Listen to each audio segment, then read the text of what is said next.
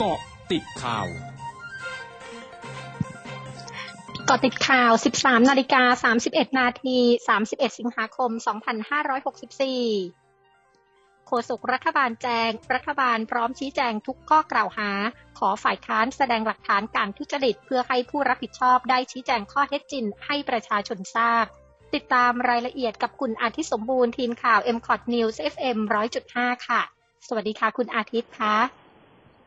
ครับผมสวัสดีครับ คุณแพรัญญาครับนายธนกรวังบุญคงชนะโฆษกประจำสำนักน้ำตรีนะครับได้กล่าวถึงกรณีที่แพทย์ชนนั่นสีแก้วสสน่นพักเพื่อไทยระบุว่า การอภิปรายไม่ไว้วางใจในครั้งนี้พักร่วมฝ่ายค้านได้รับข้อมูลจากหลายฝ่ายนะครับ ซึ่งอาจจะส่งผลให้รัฐมนตรีหลายคนต้องหลุดจากตำแหน่ง ว่าการอภิปรายไม่ไว้วางใจถือเป็นหน้าที่ของฝ่ายค้าน ในการตรวจสอบการทำงานของรัฐบาลนะครับซึ่งหากมีข้อมูลข้อเท็จจริงใดๆ ก็สามารถนำมาแสดงต่อที่ประชุมสภาผู้แทนราษฎรได้ ซึ่งรัฐบาลก็พร้อมที่จะชี้แจงอยู่แล้ว แต่หากข้อมูลที่นำอภิปรายไม่มีน้ำหนัก หรือเป็นเพียงข้อกล่าวหาลอยๆ ฝ่ายค้านก็ต้องแสดงความรับผิดชอบนะครับ ยืนยันว่ารัฐบาลไม่เคยใช้กลไกของรัฐ ในการปกปิดความผิดหรือรอยตัวเหนือปัญหานะครับ ส่วนกรณีที่อ้างว่ามีภาคเอกชนระบุว่าทุกโครงการของรัฐ จะถูกหักเงินร้อยละ 35 นั้น ขอให้ฝ่ายค้านนำหลักฐานมาแสดงด้วยนะครับ อย่าพูดลอยๆ สร้างความสับสนให้กับประชาชน ซึ่งรัฐบาลก็จะได้ใช้โอกาสนี้ ในการชี้แจงข้อเท็จจริงเพื่อให้ประชาชนได้รับทราบนะครับ ยืนยันว่ารัฐบาลยืนยันว่านิมตรีนะครับจะไม่ปล่อยให้มีการทุจริตเกิดขึ้นในรัฐบาลชุดนี้อย่างแน่นอนครับคุณพรัญญาครับ ค่ะขอบคุณค่ะ ครับคุณครับสวัสดีครับนายสุชาติชมกลิ่นรัฐมนตรีว่าการกระทรวงแรงงานระบุมีความพร้อมชี้แจงในการอภิปรายไม่ไว้วางใจรัฐมนตรีเป็นรายบุคคล ไม่ได้เตรียมตัวอะไรเป็นพิเศษ เพราะทำงานทุกวันมาโดยตลอด พร้อมยืนยันไม่มีปัญหาภายในพักพลังประชารัฐ ตราบใดที่พลเอกประวิตยวงษ์สุวรรณเป็นหัวหน้าพักพลังประชารัฐ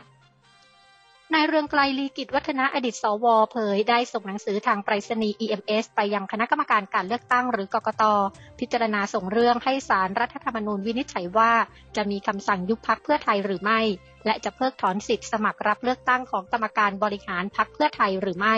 กรณีที่พักเพื่อไทยออกหนังสือขอให้สสพักทุกคนลงมติไม่ไว้วางใจรัฐมนตรีทั้ง 6 คน ขัดรัฐธรรมนูญมาตรา 124 วรรคหนึ่งและส่อเข้าข่ายอาจเป็นปฏิปักษ์ตามแนวทางที่สารรัฐธรรมนูญเคยมีคำวินิจฉัย ทีมนักวิจัยในญี่ปุ่นซึ่งนำโดยทาเคอุจิฮิโรอากิ แห่งโรงพยาบาลมหาวิทยาลัยแพทยศาสตร์ และทันตแพทย์แห่งกรุงโตเกียวเผยวันนี้ พบการกลายพันธุ์ของเชื้อไวรัสโควิด -19 สายพันธุ์เดลต้าเป็นครั้งแรกในญี่ปุ่น โดยพบในผู้ติดเชื้อสายพันธุ์เดลต้าช่วงกลางเดือนสิงหาคมที่ผ่านมา ขณะที่พบผู้ติดเชื้อกลายพันธุ์ดังกล่าว 8 รายที่อยู่นอกญี่ปุ่น ช่วงนี้ไปเกาะติดโตเกียวพาราลิมปิกเกมส์ค่ะ โตเกียวพาราลิมปิกเกม 2020